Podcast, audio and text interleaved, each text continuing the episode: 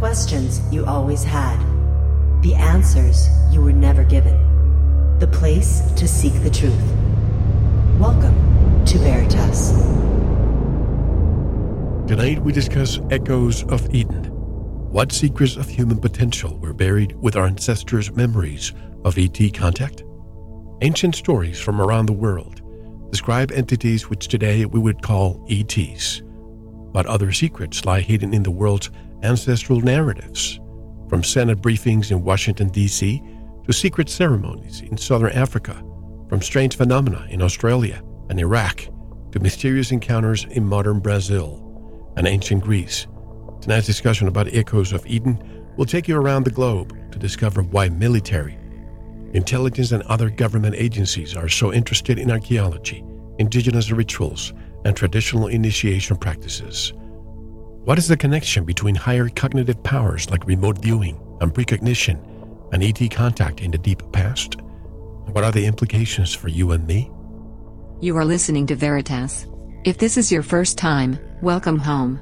To listen to tonight's full interview and all of our material, join the Veritas family and click on the subscribe button at veritasradio.com. You can make your purchase with a credit card, PayPal, cash, check, money order, and even cryptocurrency. We are now accepting Bitcoin, Litecoin, Ethereum, and more. Don't forget to visit the Veritas store for focused life force energy, MMS, rebounders, CBD pure hemp oil, pure organic sulfur, flash drives with all our Sanitas and Veritas seasons, and other great products. And if you want to get in touch with Mel, want to be a guest on this radio program, have a guest suggestion, or have feedback, just click on the contact button of our website at veritasradio.com. And now, here's your host, Mel Hostelrick. Paul Anthony Wallis is an internationally best-selling author whose books probe world mythologies and ancestral narratives for their insights into human origins, human potential, and our place in the cosmos. As a senior churchman, Paul served as a church doctor, a theological educator, and an archdeacon in the Anglican Church in Australia, and has published numerous titles on Christian mysticism and spirituality. He is a popular speaker at summits and conferences around the world. His books include Escaping from Eden, The Scars of Eden, and the newest, Echoes of Eden, which will be the focus of tonight's interview. In collaboration with the Fifth Kind TV, Paul's interviews and documentaries are watched by millions worldwide. And directly from the capital of Australia, Canberra, I'm privileged to welcome my special guest today, Paul Wallis. Hello, Paul, and welcome to Veritas. How are you? G'day, Mel. I'm fantastic, thanks. And thanks so much for having me on your show today. Well, first, congratulations on your new book, Echoes of Eden.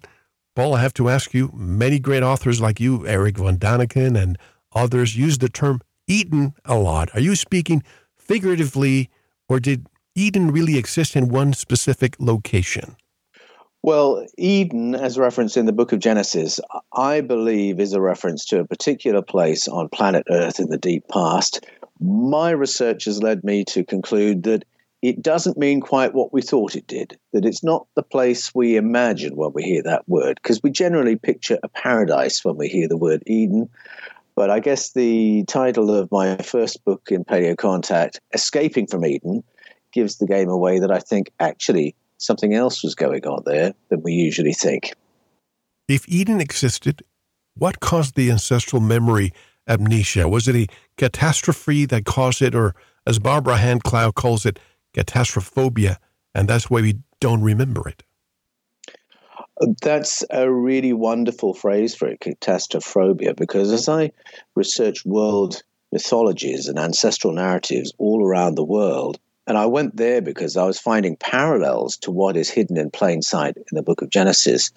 What I found was the record of a sequence of previous civilizations and the details of the stories that overlap from culture to culture, from age to age, all seem to resolve, revolve around traumatic experiences.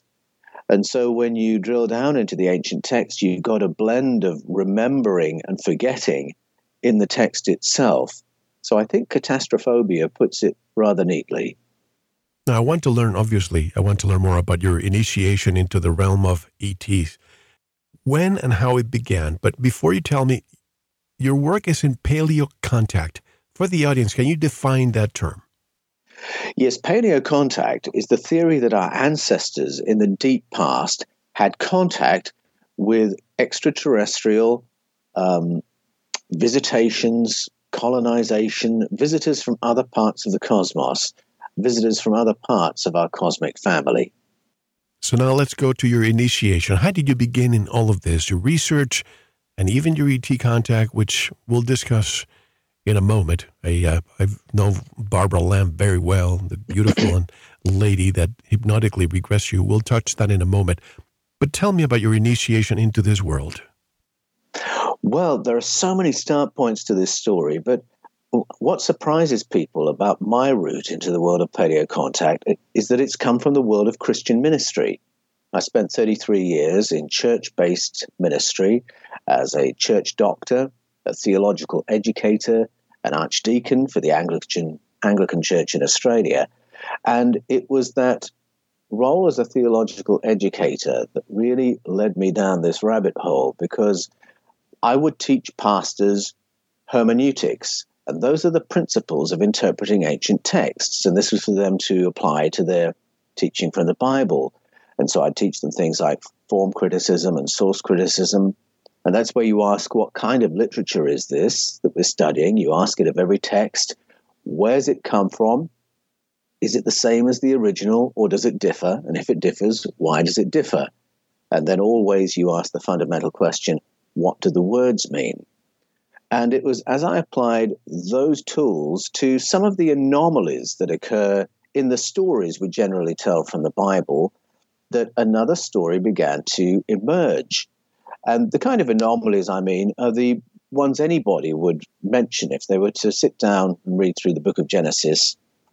Every person would ask questions like this. Even a child with a child's Bible would say, Why does God say, Let us make? Let us make the humans to look like one of us or why did God make the snake? Couldn't he see something was going to go wrong? And then the death penalty for eating a piece of fruit, that's a bit extreme, isn't it? now a God of love is genociding people in the flood. And then what is really going on in Genesis 11? Did we really get bombed back into a pre Stone Age condition because we breached uh, zoning laws and built a building that was too tall? So these are the obvious kinds of questions. And most parents sitting down with a child will give an answer and think, oh, I need to think a bit more about that. And it's no different to preachers. They will preach through the text.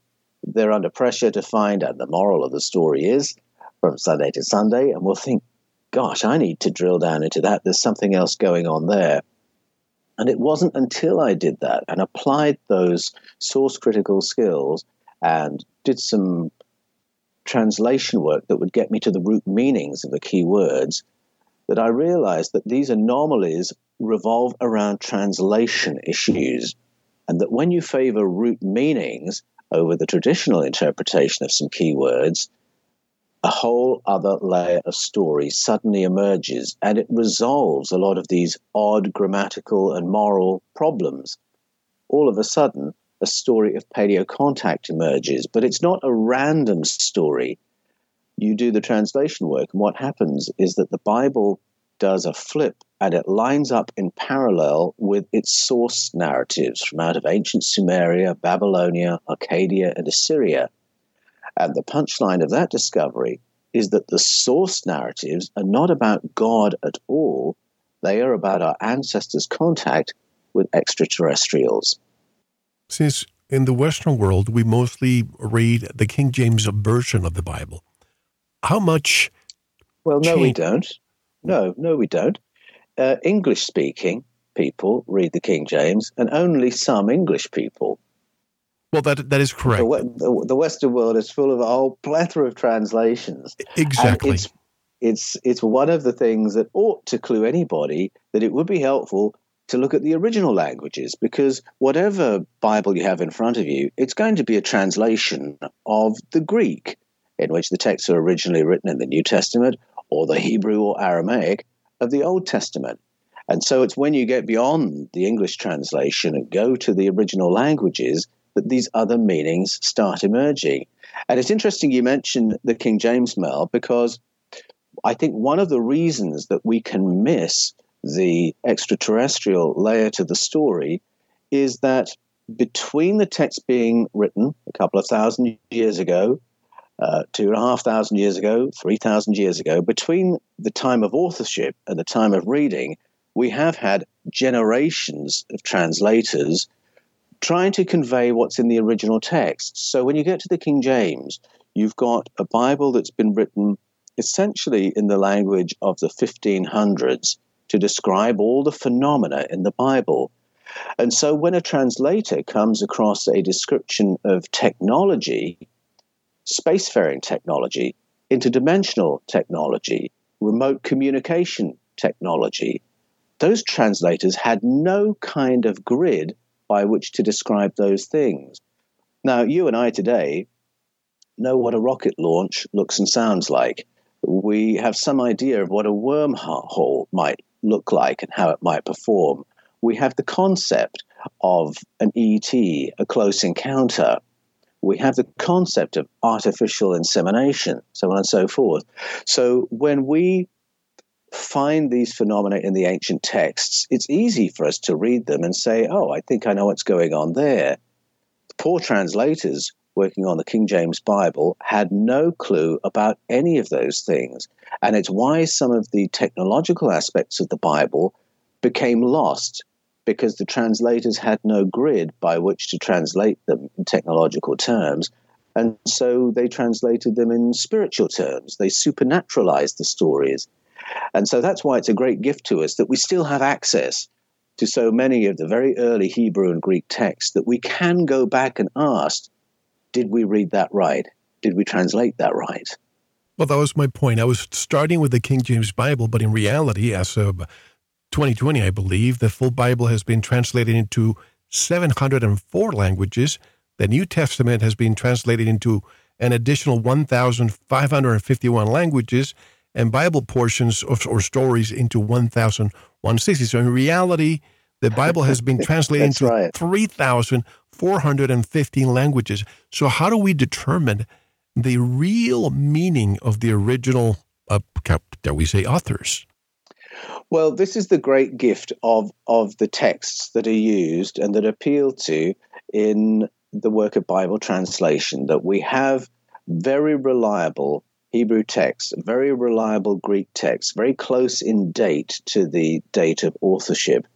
And so every time a Bible translation is put forth, the scholars uh, will go back to those texts and they will ask afresh, did we have we translated this right? But they'll also also ask the question, how do we render this in a way that our readership will get what's going on? And that's one of the reasons we have so many translations. Partly it's about reaching different language groups, and that's the main reason. And many of our planet's spoken languages become written for the first time when they get written to produce a New Testament as, uh, as Christianity goes into those territories, which is a fascinating story all its own. But then other questions are asked. So, for instance, the Good News Bible is a very popular Bible around the world, English speaking Bible. And part of the choices they make are based on presenting an English in Bible, a uh, uh, Bible in English that will be understood by readers whose second language is English. So they favor shorter words if ever they have a choice. They favor non technical words if ever there's a choice. And so when people want to go a little bit deeper in their Bible study, I always say it will have more than one translation, because then, sort of by triangulation, you can get a sense of, oh, this is what's going on in the original text. If it comes out this way in this one, this way in this one, I get a sense of what's going on. But when you're doing a formal Bible translation, uh, as a scholar, you will always go to the Hebrew and the Greek, and the great fidel- fidelity with which those texts have been preserved through the ages is a huge gift because we can go back and be pretty sure that we are reading the same Hebrew text that was read in the 5th century BCE, for instance.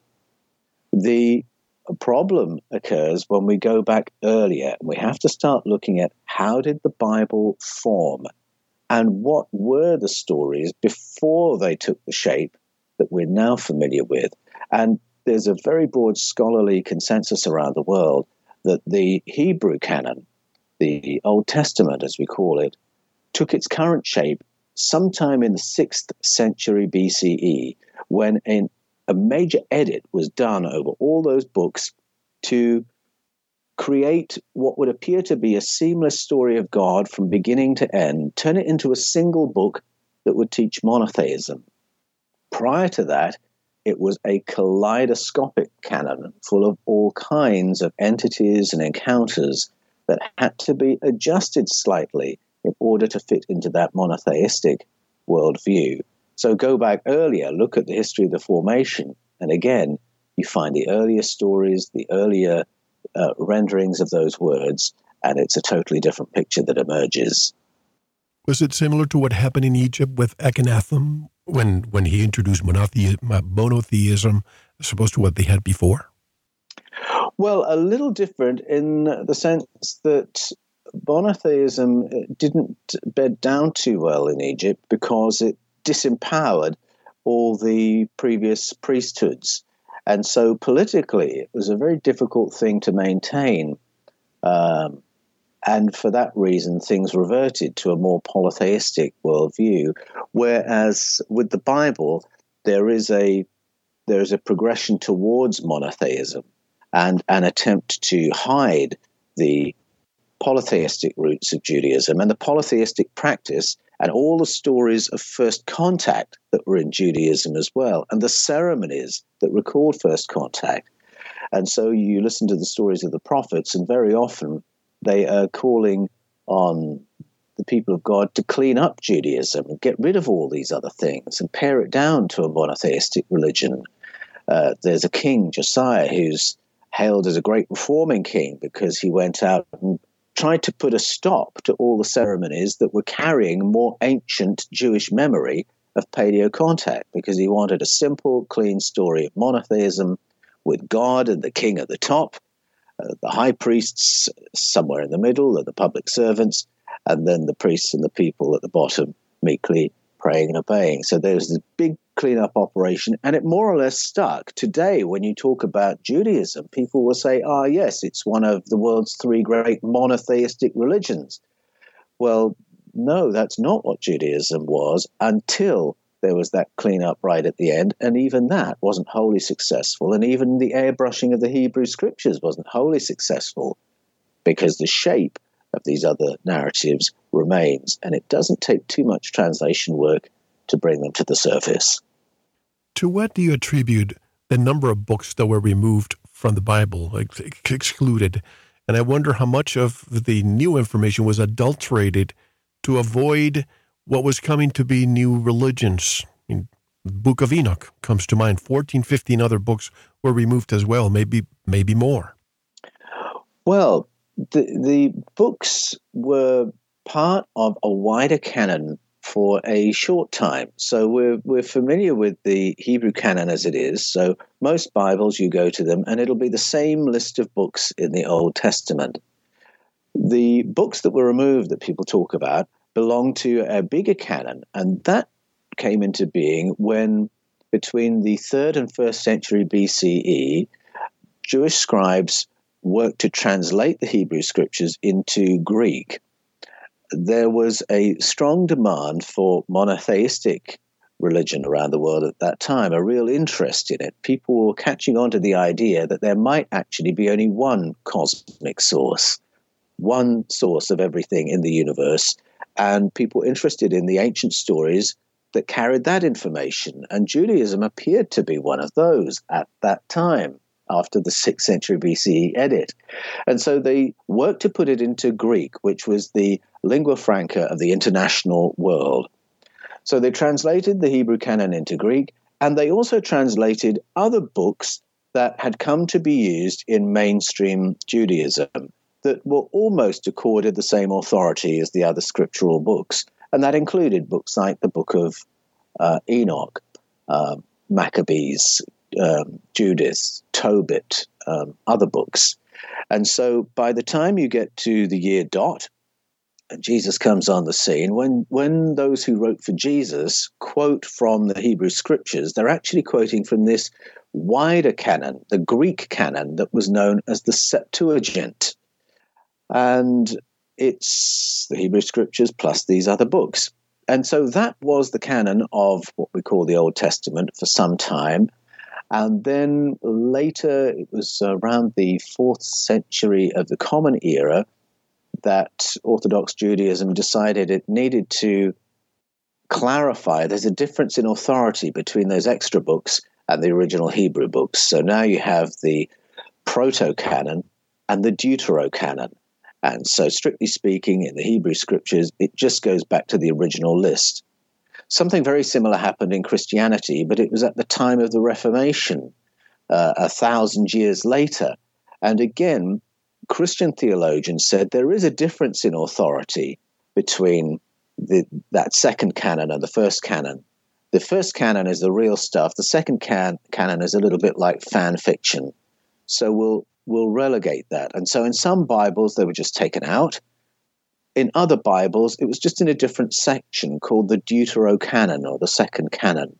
So it's all it's all been done in plain sight. We've always had access to these books. They've never been banned or hidden.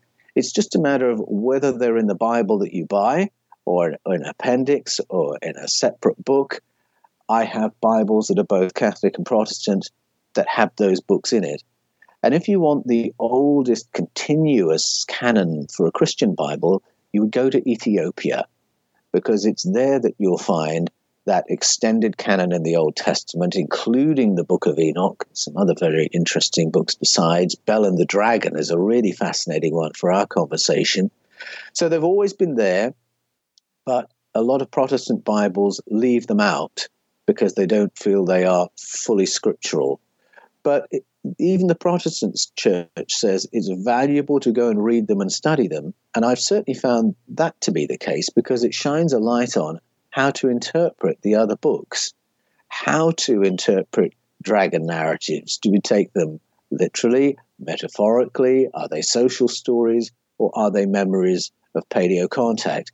You read all the books together and they begin to finesse and shine a light on each other. Now, I wanted to ask you this question about Ethiopia later because I had some notes here. But why is Ethiopia such an important place? It has maintained a canon for the Bible, as you say, which is longer lived than any other Christian in history, and it allegedly houses the Ark of the Covenant. Why is Ethiopia such an important place? Well, that's a really good question. Uh, you've kind of answered it with the question. It, has this very long, undisturbed religious history, whereas in the West, we're marked by schisms and colonization We've got the schism between Eastern Orthodoxy and Roman Catholicism uh, in, when was that, 1054. And then you've got the Reformation in the 1500s that sort of splinters everything. And every group sort of reinvents itself and uh, reinvents the wheel, so to speak. There's always that conflict among the traditions that have emerged through those schisms. You got the persecutions then that followed in the 1600s and the 1700s that led to a plethora of denominations. And that just hasn't been a part of the experience of Ethiopia. Christianity has been a more continual grassroots ex- experience. And not only the scriptures, but the ceremonies they perform in that church are deeply, deeply ancient it gets a noble mention in the New Testament itself, saying that the Chancellor of the Exchequer for Ethiopia was a convert at the time of the Apostles, and that the Ethiopian Orthodox Church really dates its existence right back to that period. Now, some other Orthodox churches make similar claims, but Ethiopia really did have a pretty undisturbed story of Christianity for a long, long time. So it's fascinating to go there if you want to find earlier forms.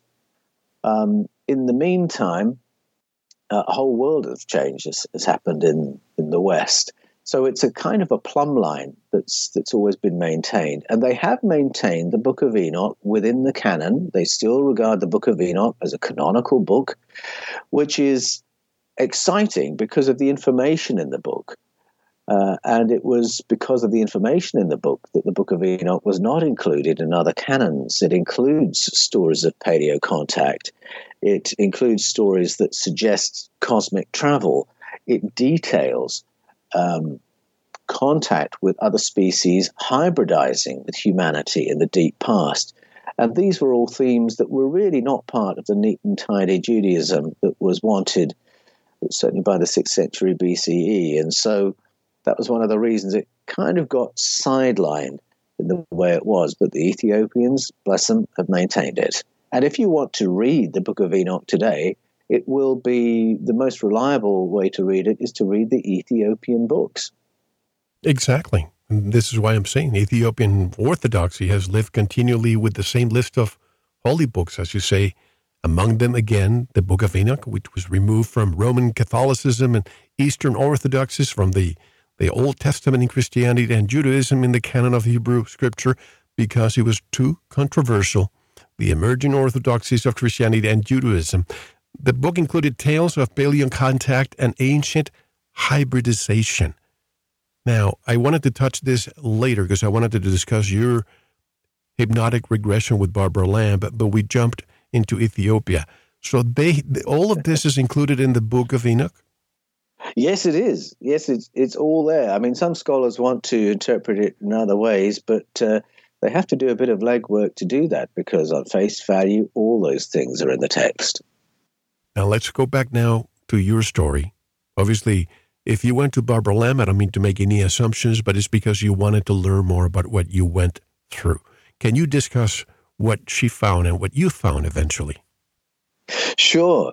The reason I went there was that uh, when I wrote Escaping from Eden, it was an entirely research based book looking at translation issues in the Bible and finding that it opened up this world of ET contact after I'd published Escaping from Eden, people started contacting me wanting to share their own experiences because there's such a taboo around the whole idea of ET contact that most people who experience a close encounter have nobody to tell, no one to talk to who won't think they're crazy. So I started hearing from people who'd had experience, many of them uh, decades in the past. I remember a few men in particular contacting me and saying, I haven't told another living, breathing soul about this since the day it happened. I've told my wife, I've spoken to the person who's with me at the time, I haven't told anybody else in the 50 years since it happened. So that's the power of taboo and the fear of ridicule.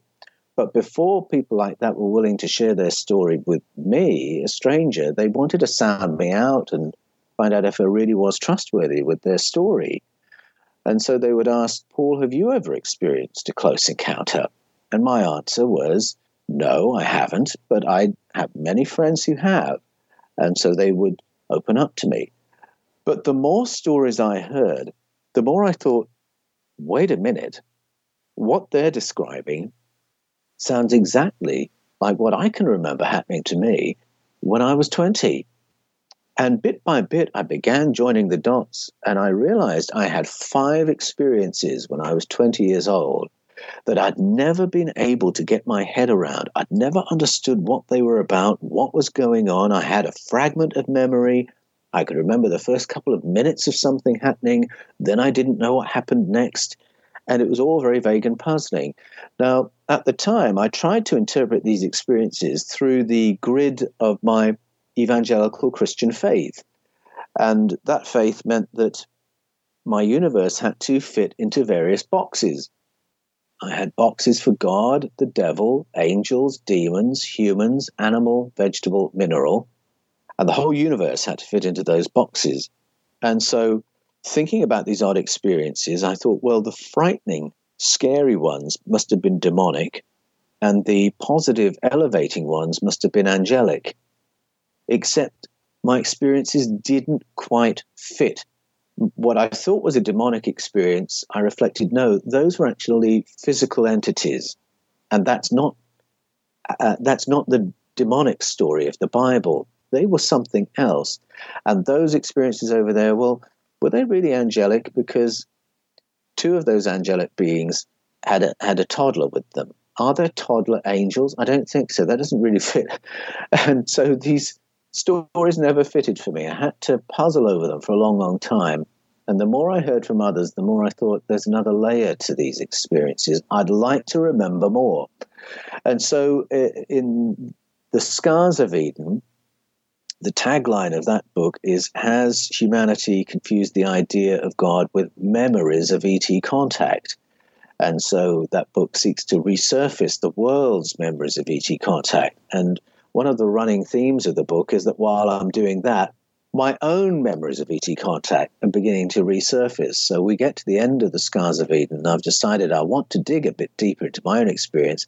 I'll do a session with Barbara Lamb, let her put me into a state of deep relaxation. I chose her because she's worked with um, a couple of thousand people who've had close encounter experiences and help them to retrieve lost memory and help them to process what's happened and and come to a place where they're not living in either puzzlement or, or abject terror. So she's peerless in the amount of experience she has in that area.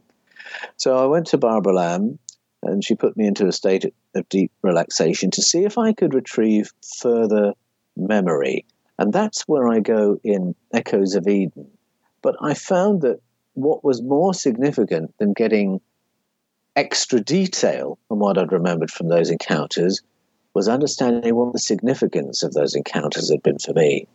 And I realized that it really changed my life. It turned me into someone who would always notice an anomaly for what it is. If there's a narrative that doesn't make sense, if someone's had an experience that we can't understand or interpret, I'm never one to explain it away. If there's something in the Bible that doesn't fit or doesn't make sense, I'm never someone to gloss over it. And that sense of always looking for the hidden stories, what is not visible, what has not been disclosed, has always been an impulse within me. And it's really informed a lot of my work in ministry. A lot of my work was as a church doctor. And if you're going into a church to help address problems, then looking for the hidden stories, breaking the taboos, finding out what's not on the surface is really vital and essential to that work. So it was that was the really powerful therefore for me that it slightly altered the course of my life. But my experiences that I talked to Barbara Lamb about are they're not really dramatic ones. They're not sort of Whitley Strieber type experiences. They're much vaguer. They don't prove anything. They're very subjective. And I share them because I want to encourage people who have experiences like that to feel free to share them. My stories sound like stories of nothing. But I reckon if you sat down any group of friends or any family circle and asked the question, have you ever experienced anything that you couldn't explain? I reckon everyone would have a story if we would give each other permission to share stories that don't prove anything, that do sound a bit vague, that are only half memories. And as we pull stories like that, that's when the bigger picture begins to emerge a bigger picture that says, in this cosmos, on this planet, we're not alone. Not only permission, but safe ground to disclose what they know. Because most people That's right. fear the ridicule, the scorn, the uh, being uh, shunned by society. But you say in the book, quote, pursuing this research has cost me income, reputation, and a few friends, end quote. And I smiled, and I smiled because I can empathize with the feeling as I have gone through that myself, especially the friends part. But I also wouldn't change it for the world. Now, why is paleo contact still taboo with Christianity, even in the 21st century? Not only is it taboo, it's ridicule and scorn by the religious overzealous, a policy of government and mainstream media, and a cultural bias in general. Why, Paul? Well, I think the taboo has a lot of momentum behind it. The idea of a populated universe and of contact in the present or in the deep past was part of the mainstream conversation of Christianity in the beginning, but it became taboo quite quickly as the New Testament canon took its shape, um, the canonical gospels were chosen, other gospels were excluded, and those other gospels had some quite interesting ideas about our place in the cosmos, other entities washing around in the texts. Christianity chose to glue the sixth century edit of the Hebrew scriptures onto the apostolic writings to make a Bible. And so they glued on a story that had airbrushed out all the ETs. And I think that it was useful to the Roman Empire to have a very neat and tidy form of religion that would have God and the emperor at the top, the senators and the bishops in the middle, and the priests and the people at the bottom praying, paying, and obeying. And uh, ancestral narratives or Gnostic narratives that would suggest grassroots power, grassroots contact cosmic information, uh, really muddied that picture, really messed that up any empire or government really wants full spectrum dominance over its people. It wants to be the department of truth for its people. It doesn't want there to be alternative news agencies.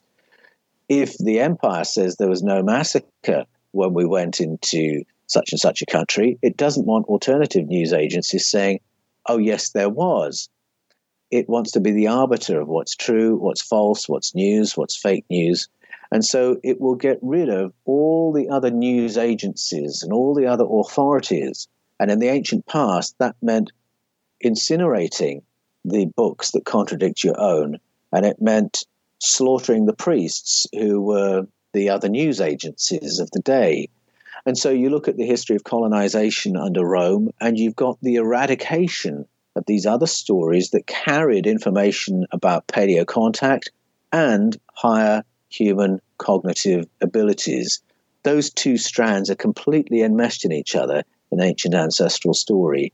And then that repeats through the centuries. If you think about what happened when the Catholic forces of Portugal and Spain went into Central and South America, they did what the Romans had done, but they did it sort of all in one hit. They incinerated the written culture of the um, Maya based cultures and it was a literary culture. So they incinerated vast libraries of books full of these narratives of human potential, higher cognitive abilities, and paleo contact.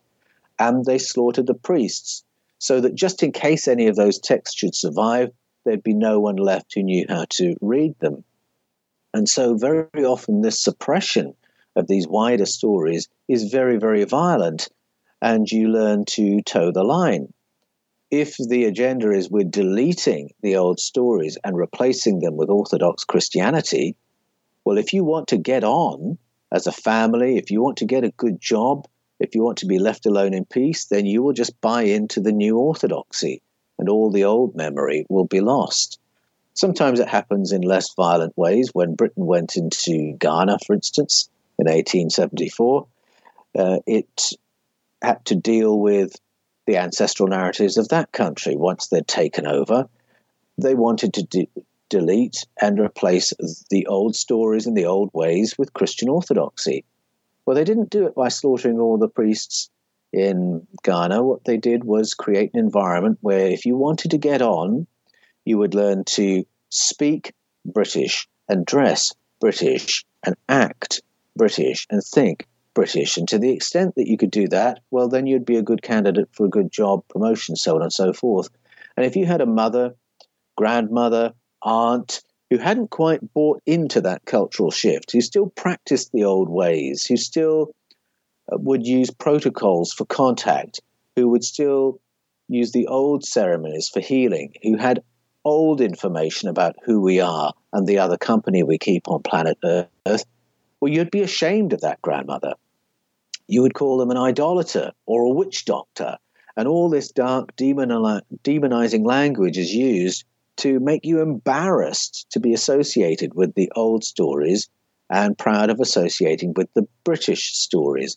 And so it's through that cultural cringe, something a bit stronger than the ridicule factor, a shaming factor, that the old stories are pushed away and the new one is endorsed. I think, in the same way that the Roman Empire wanted full spectrum control over what people thought, uh, it's no different today. I think that governments still want to say, we know what's going on. We're the arbiters of what's true and what's false. We're your Department of Truth. We're your Department of Health. We are the ones who empower you they don't want that world complicated by other sources of power or information. Whistleblowers don't do well in Western society, even today. And I think for all those reasons, for the sake of simple, easy, quiet governance of the people, these other authorities and other entities are pushed out of the picture. I don't think it would help any of our world leaders to stand up and say, actually, none of us are really in charge because there's a non human layer to the governance of the planet that we haven't told you about. This is such a kaleidoscopic conversation because when you started talking about the, the parts of America, I'm th- thinking of Mexico, Mesoamerica, even South America. When the Spaniards came during the conquista to this part of the world, they did exactly the same thing, the same way the the Romans did it but instead, if you go to Mexico, for example, and you probably have been to this side of the world, you see that without a doubt, almost in every major church, if you look underneath, there was a Mayan or an Aztec temple before, almost to just erase the past. Yes. And the same thing happened with the the slaves that came to this part of the world. When we have Catholicism all this part of the world, but they still wanted to, to just you know engage in voodoo or Santeria what did they use? Exactly. They used all the Catholic, you know, the Catholic uh, saints in order for them to be able to pass as if they were being, you know, good old Catholics for the new world. Yeah, that's right. I saw exactly the same thing, Mel, when I went to Brazil. And this was years ago. I, if people read Echoes of Eden, they'll think, "Oh my goodness, how did Paul squeeze all this travel into the twelve months since his last book?" I thought the same. In reality, it's decades of travel that's in the book. It comes across as a single story, but it was the 1980s when I was in Amazonia, and I was there at a time of Harvest Festival. And I thought I understood what was happening in front of me. I thought this was a ceremony to thank the mother of Jesus for another successful harvest. Well, I had a guide called Augusto who encouraged me to ask more probing questions to work out what was going on. And he said, don't mistake all this for Roman Catholicism, he said. Everything that's done outside the church before we go in for the Mass has nothing to do with Roman Catholicism. And don't assume because people have got figurines in their homes that look like Catholic saints that it's Catholic ceremonies they're performing. And he pointed out that Brazil is rich with Portuguese Catholicism, but also with ancient indigenous Amazonian knowledge and ceremony and protocol, and also Western African knowledge and ceremony and protocol that came over when Africans were brought over to slave in the plantations of Brazil. All those layers are there, so you might want to dig a bit deeper, he said. So the next time we went to harvest festival, I asked questions about the the corn figurines that were being held. Who was this Queen of Heaven we were thanking? And was it for the harvest or was it something else? And the story that emerged is that we were thanking the Queen of Heaven because she came thousands of years ago. So it's long before the mother of Jesus. The Queen of Heaven came from the heavens, from space, down to our planet and taught our ancestors all the secrets of agriculture, how to turn a naturally occurring plant into cultivatable corn, and then how to turn that corn into all kinds of foods and drinks. And all those foods and drinks were part of the celebration. And so, bit by bit, I was working out this is not the story of Mary, the mother of Jesus. This is a story of first contact, very similar to stories from uh, Native Americans in North America Aboriginal Australians in Australia, the ancient Babylonians with their story of Oannes and the Apkallu, the Zulu people with their story of Mbaba Mwana Waresa, uh, the, the Sumerian stories with the story of Shamhat teaching the primitive man how to farm, the accoutrements of civilization. All these cultures have a story from the deep past, tens of thousands of years ago, when visitors came from another region of space came to our planet, sat with our ancestors, and taught us the rudiments of how to live as a civilization on the planet. And this was what was being celebrated in Brazil. Well, at the time it was explained to me, I didn't really understand what I was being told. It took me decades to process that that was what was going on. But the extra thing that was happening was that Pope John Paul II was trying to clean up these harvest festivals. Pope John Paul II wanted to get rid of the indigenous elements of these ceremonies and the African elements of these ceremonies, wanted to purge these harvest festivals of any memory of paleo contact and turn it back into a Roman Catholic with thanking Our Lady for this year's harvest. And what he was doing through the church authorities in Brazil in the 1980s was exactly the same as what you would have seen happening in the environs of Jerusalem in the 7th century BCE when King Josiah was trying to clean up the harvest festivals there. Very similar festivals where you'd hold a female figurine and thank that figurine, Asherah, for the first contact when our ancestors were taught agriculture. So it's a really curious thing that the same memory has survived through the ages, and in every generation there's an attempt to suppress it and get rid of it and the attempt is always unsuccessful. Well, we're in the 21st century and the censorship continues, but this is 1989 in Brazil. The Catholic Church was trying to, sh- to, to, to shoot you down there, and basically you were you were attending a grassroots event. Did they sh- did they shut you down, or did you proceed with what you had to do when you were there? Well, the events carried on because the locals were resisting this cleaning up that was going on because what it really meant was an attempt, again, similar to what the British had attempted in Ghana, to shame you into ridding yourself of your indigenous heritage. That's how they saw it, ridding yourself of your African heritage. And Brazilians, uh, they're more, they're a prouder people than that. And they did not want to do that. They would not be made to feel embarrassed by their indigenous mum or grandmother or their African great grandfather. They wanted to celebrate the fullness of what it means to be Brazilian. And it's something very wonderful, I think, about Brazilian culture that it really is very multicultural, very multi ethnic, that people are very comfortable celebrating who they are. And so Pope John Paul II's attempts to clean up were not meeting with much success. I don't know if you're seeing the trend in Mexico, but things are changing that way there.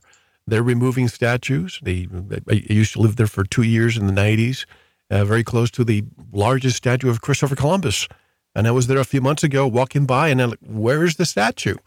And now they're replacing it with a native female. So I don't know if they're going back to their roots, or perhaps there's too much pressure from society to accept, as you say, the multi- multiculturalism that is embedded into all of society. It's it, it's a really interesting issue. This issue of um, getting rid of statues that honor the wrong things. I wonder if it might be helpful to have built a um, a much larger statue of the indigenous woman to dwarf Columbus instead, because I like the message that that sends out. Because I think it's important that we remember uh, the uh, the dark side of colonization, and then stop and ask why. What was that about? Why were they so frightened of the indigenous story? Why did they feel it necessary to slaughter so many priesthoods around the world? What were the narratives that they wanted to silence? And I think these moments of violence are a bit of a smoking gun. And when these things are done and justified by a vision of God, I think we need to remember that and think, well, clearly the vision of God was wrong if it justified such atrocious things. So I quite like the idea of an indigenous statue dwarfing the Columbus statue so that we remember all of what went on and not miss the clues as to this pattern of suppression and survival that endures through the ages. Well, I think of pre colonization time. If we were told that we had to follow the science, and there were people here for thousands of years before Columbus came along, why do we use the word discovery? Yes, of course. Yes, exactly. Uh, it's it's the same thing here. Um, my kids in school uh, are being taught at the moment about the people who discovered Australia and discovered New Zealand. And of course, it's talking about Europeans. And so I do check in with them each day and make sure that they remember on a daily basis these people did not discover these continents. They um, they invaded them and they took them for European empires. But there were people who'd been living here quite happily for tens of thousands of years. Thank you very much. Well, why don't they just say they discovered the route for Europe? That's the extent of yes, what it should that's be. That's right. That's yeah. I like how you put that, Mel. I think that's right. I think that's much better. Now let's go to Arizona now, where I am now. This is 2006. Tell us about Troy and his story of initiation, because I think this is so appropriate now. I think children, especially males, and I don't mean to be criticizing women because they can initiate as well, but the males in the native communities in the United States, at least, and probably all of, of the Americas, they had an initiation when they became men. Tell me about Troy. Well, firstly, Mel, I, I want to affirm what you just said. I really agree with you. I think that guys in particular are suffering for a lack of initiation in mainstream society at the moment. And we're now in a culture where, where youth is where it's at. Everybody tries to hold on to their youth for as long as they possibly can, even if it means having surgery to try and look younger than they are. And I think it's because there's an anxiety in mainstream society about growing older. Men don't know how to become adult men. They really have to piece it together in a, in a rather uncomfortable piecemeal um, following their noses kind of way. And we miss what happened in the ancient past when a boy would reach the age of 13 and then the adult males would take him to one side and teach him this is what it means to be a grown up guy. And I spent many years in student ministry working among uh, male students in particular who really struggled with self esteem, self confidence, self knowledge, because they hadn't had that from their dads. No discredit to their dads. It's just how we organize society. We don't do that anymore. And so I think there is a bit of a hunger for what was done in the past. Traditional cultures have tried to maintain it, but even that's an interesting picture because between 1880 and 1980 in the United States of America, traditional initiations among Native Americans were illegalized because it was seen that if they could stop initiation for 100 years, and this was done 1880 to 1980 in the USA, Canada, and Australia. So it was a concerted effort. They wanted to put a stop to the knowledge that was passed on through the initiation and any um, higher cognitive powers that get nurtured through that initiation.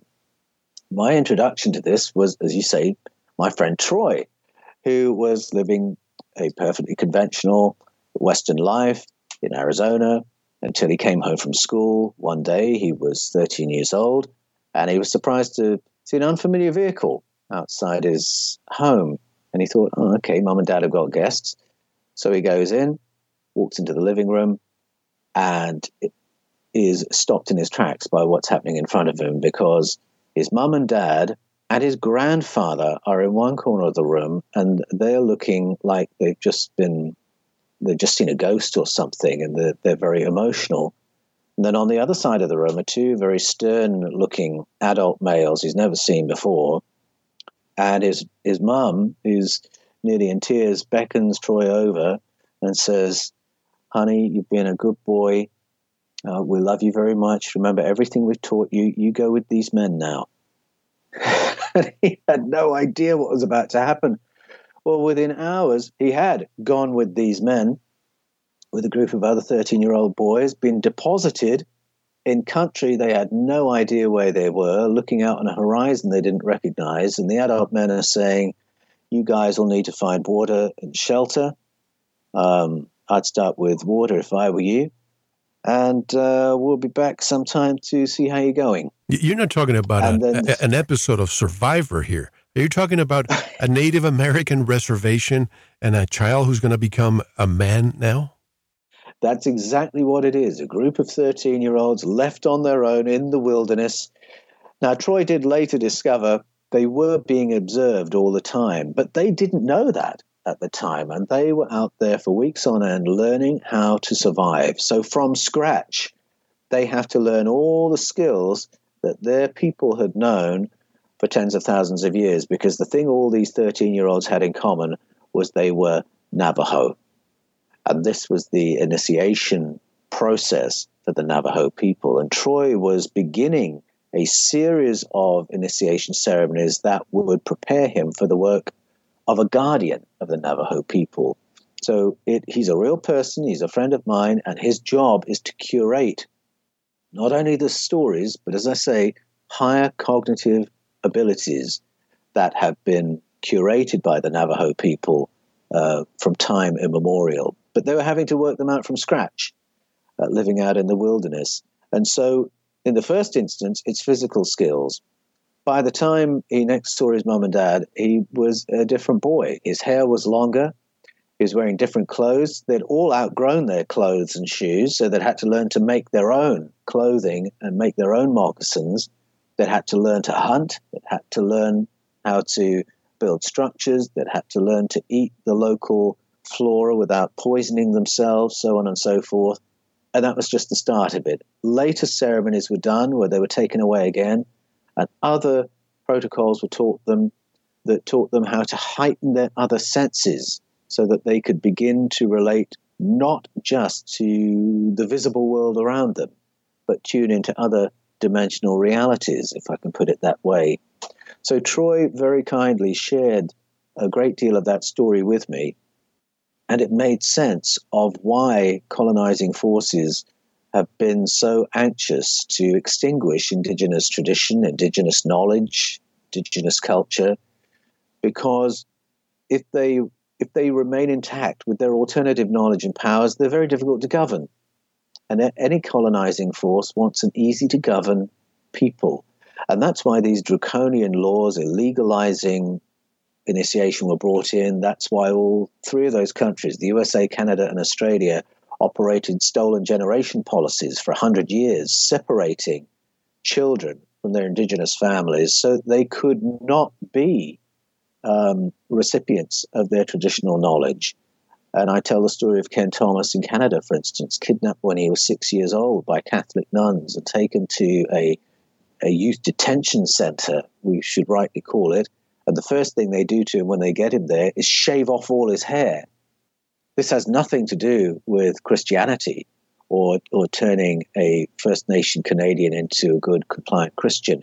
It has to do with cutting Ken off from his people, his identity, and all the cognitive powers associated with long hair in his First Nation culture.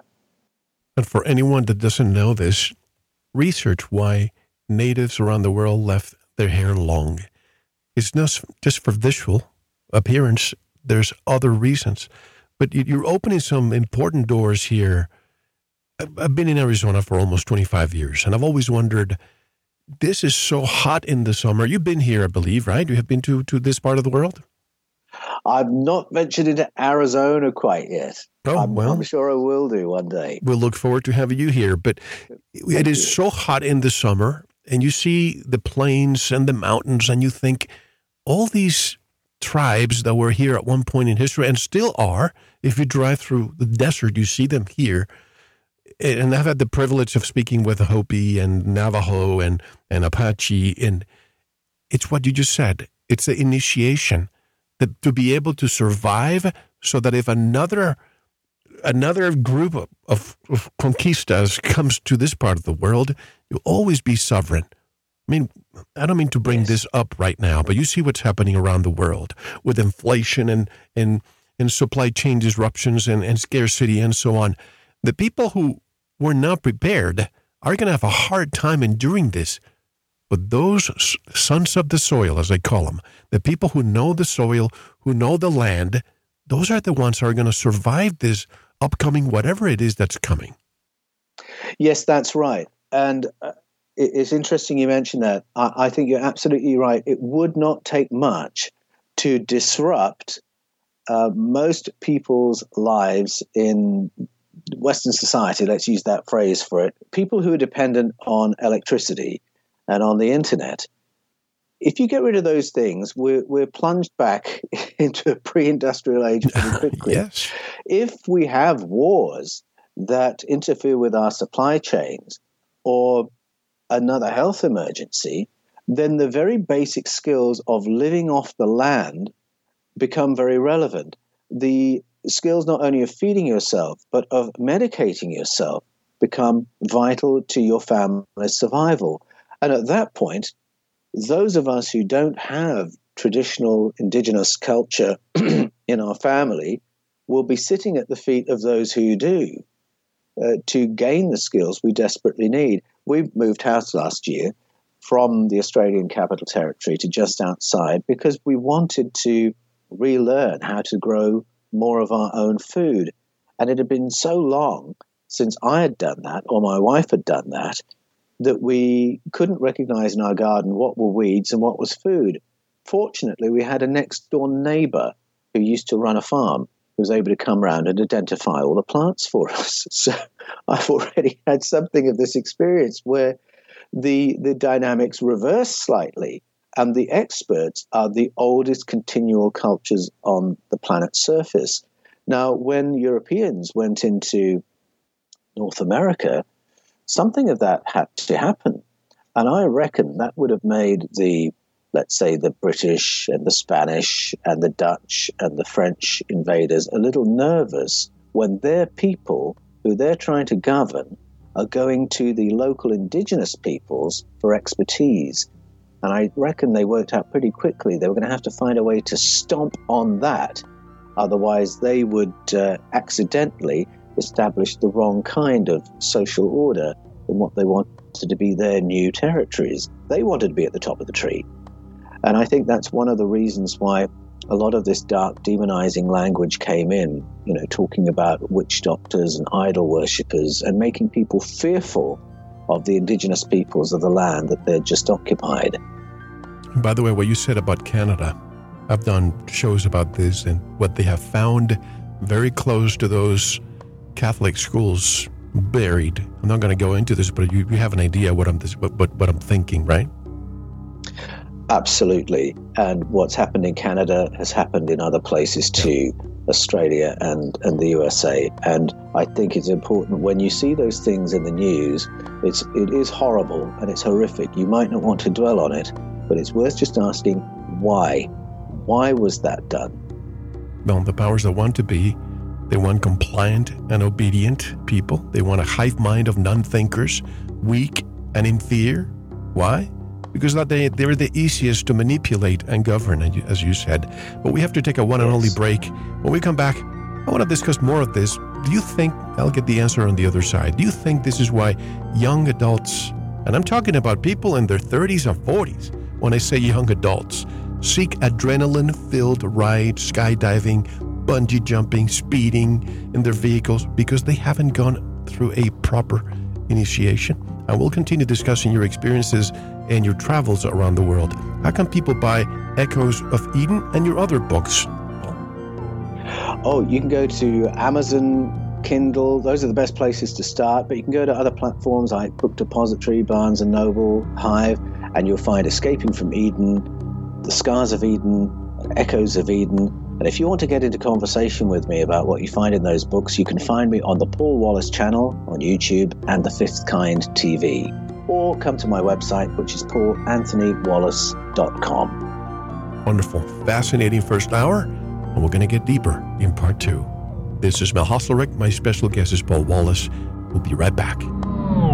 Thank you for listening to the first part of this important Veritas interview. To listen to the rest and all of our material, proceed to the member section, or join the Veritas family by subscribing. Click on the subscribe button at veritasradio.com. You can make your purchase with a credit card, PayPal, cash, check, money order, and even cryptocurrency. We are now accepting Bitcoin, Litecoin, and Ethereum. Don't forget to visit the Veritas store for Focus Life Force Energy, MMS, CBD Pure Hemp Oil, Pure Organic Sulfur, flash drives with all our Sanitas and Veritas seasons, and other great products. And if you're listening on YouTube, like, subscribe, and share it. And click the bell to be notified when new interviews are available. Now, proceed to the members section or subscribe to listen to the rest of the interview. You don't want to miss it. Thank you for listening to Veritas. Because you don't want to believe. You want to know.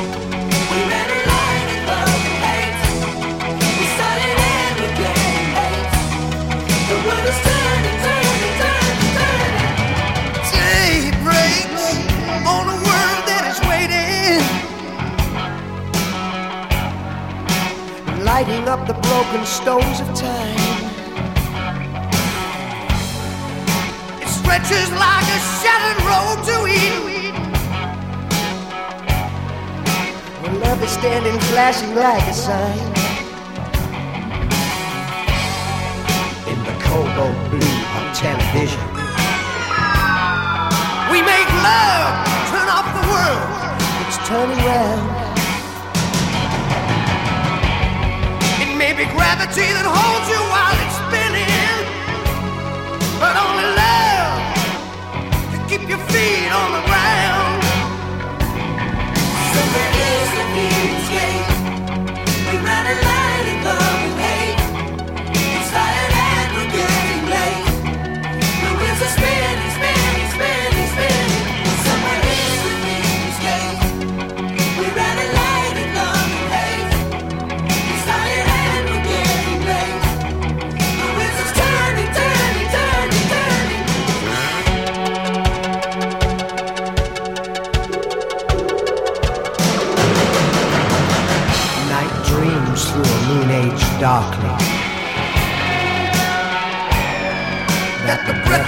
something powerful is near.